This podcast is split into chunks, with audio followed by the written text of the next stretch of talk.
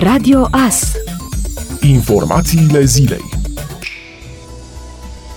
Șeful Clinicii de Chirurgie Cardiovasculară din cadrul Institutului de Urgență pentru Boli Cardiovasculare și Transplant Târgu Mureș, Horațiu Suciu, a declarat că institutul a reușit efectuarea celui de-al doilea transplant cardiac din România din acest an și de după declanșarea crizei pandemice, beneficiarul fiind un bărbat în vârstă de șaizeci de ani. Pacientul era de peste doi ani pe lista de așteptare, iar acest transplant era ultima sa speranță din cauza vârstei. Horațiu Suciu a mulțumit familiei care a decis donarea cordului și a îndemnat aparținătorii unor eventuali pacienți care ar putea ajunge în astfel de situații să fie de acord cu donarea pentru salvarea altor vieți. Doctorul Horațiu Suciu a mai arătat însă că în perioada pandemiei lista de așteptare pentru transplant a crescut și au fost pacienți care au decedat între timp. Medicul a subliniat că o astfel de intervenție presupune un efort considerabil logistic și de resursă umană, de mobilizare,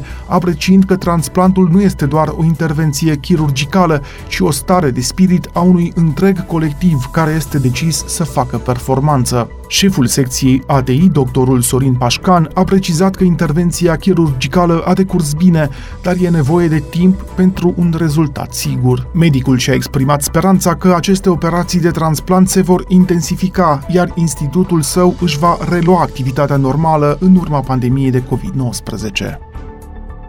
Coordonatorul campaniei naționale de vaccinare împotriva covid nouăsprezece, medicul Valeriu Gheorghiță, a declarat că nivelul de imunitate de grup în țara noastră este cel mai probabil de până la cincizeci la sută și că este posibil ca cinci până la nouă milioane de persoane să aibă un anumit grad de imunitate obținut fie prin boală, fie prin vaccinare. Desigur, cifra variază de la un județ la altul, însă este singura explicație pentru care avem o situație atât de bună din punct de vedere epidemiologic și ea se bazează pe de-o parte pe ratele de seroprevalență care la sfârșitul anului trecut erau de circa șase la mie, comparativ cu rata de incidență a cazurilor în perioada respectivă de unu la mie, mai spune Valeriu Gheorghiță. Procentul celor care au trecut prin boală și care s-au vaccinat este de circa treizeci - treizeci și cinci la sută, așa încât astăzi avem circa patru virgulă trei milioane de persoane vaccinate cu cel puțin o doză și trei virgulă cinci milioane cu două doze cu schemă completă, a mai declarat coordonatorul campaniei de vaccinare.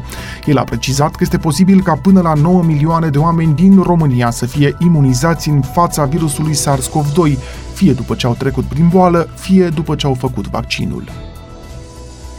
Un echipaj Smurd-Târnăveni a fost solicitat sâmbătă douăzeci și nouă mai să intervină pentru salvarea unui bărbat de șaizeci și opt de ani înnecat cu bol alimentar. În două minute, echipajul care încadra ambulanța de prim ajutor Târnăveni, format din plutonier adjunct Baciu Horea, plutonier major Moaiori Lorand și plutonier Costin Andrei, a ajuns la domiciliul pacientului care se afla în stare de inconștiență. Salvatorii au preluat pacientul și au aplicat imediat manevrele specifice de eliberare a căilor respiratorii și implicit de înlăturare a bolului alimentar din cavitatea bucală. Ca urmare a obstrucției acute a căilor respiratorii, pacientul a intrat în stop cardiorespirator, iar echipajul de prim ajutor a început de urgență manevrele de resuscitare. După zece minute de luptă contra cronometru, bărbatul și-a recăpătat ritmul cardiac și pulsul, fiind transportat apoi la compartimentul de primiri urgențe din Târnăveni. Acesta se află acum în afara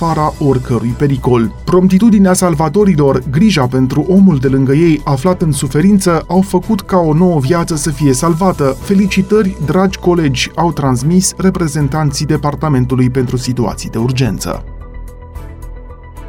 Premierul Florin Câțu a afirmat la inaugurarea Programului Național de Suport din Grijă pentru Copii că începând din întâi iunie se pot vaccina și adolescenții. Îi încurajez pe părinți să ia cea mai bună decizie pentru copiii lor, a transmis premierul. Acesta a adăugat că este nevoie de cât mai multe persoane vaccinate pentru a trece de pandemie. În această pandemie, copiii au suferit foarte mult, au fost izolați și a fost foarte greu să le explicăm de fiecare dată de ce. De De aici a venit ideea acestui program, a explicat Florin Câțu. Scopul programului Din grijă pentru copii, lansat de Guvernul României, este să analizeze efectele pandemiei covid nouăsprezece asupra copiilor în plan psihoemoțional, dar și în raport cu riscurile de siguranță online și violență domestică. Programul va fi structurat pe două arii de intervenție: inteligență emoțională, managementul emoțiilor și siguranța copiilor, și va fi coordonat de consilierul de stat din Cancelaria Premierului, Mădălina Turza. Ați ascultat informațiile zilei. Rămâneți pe frecvența Radio Asternăveni.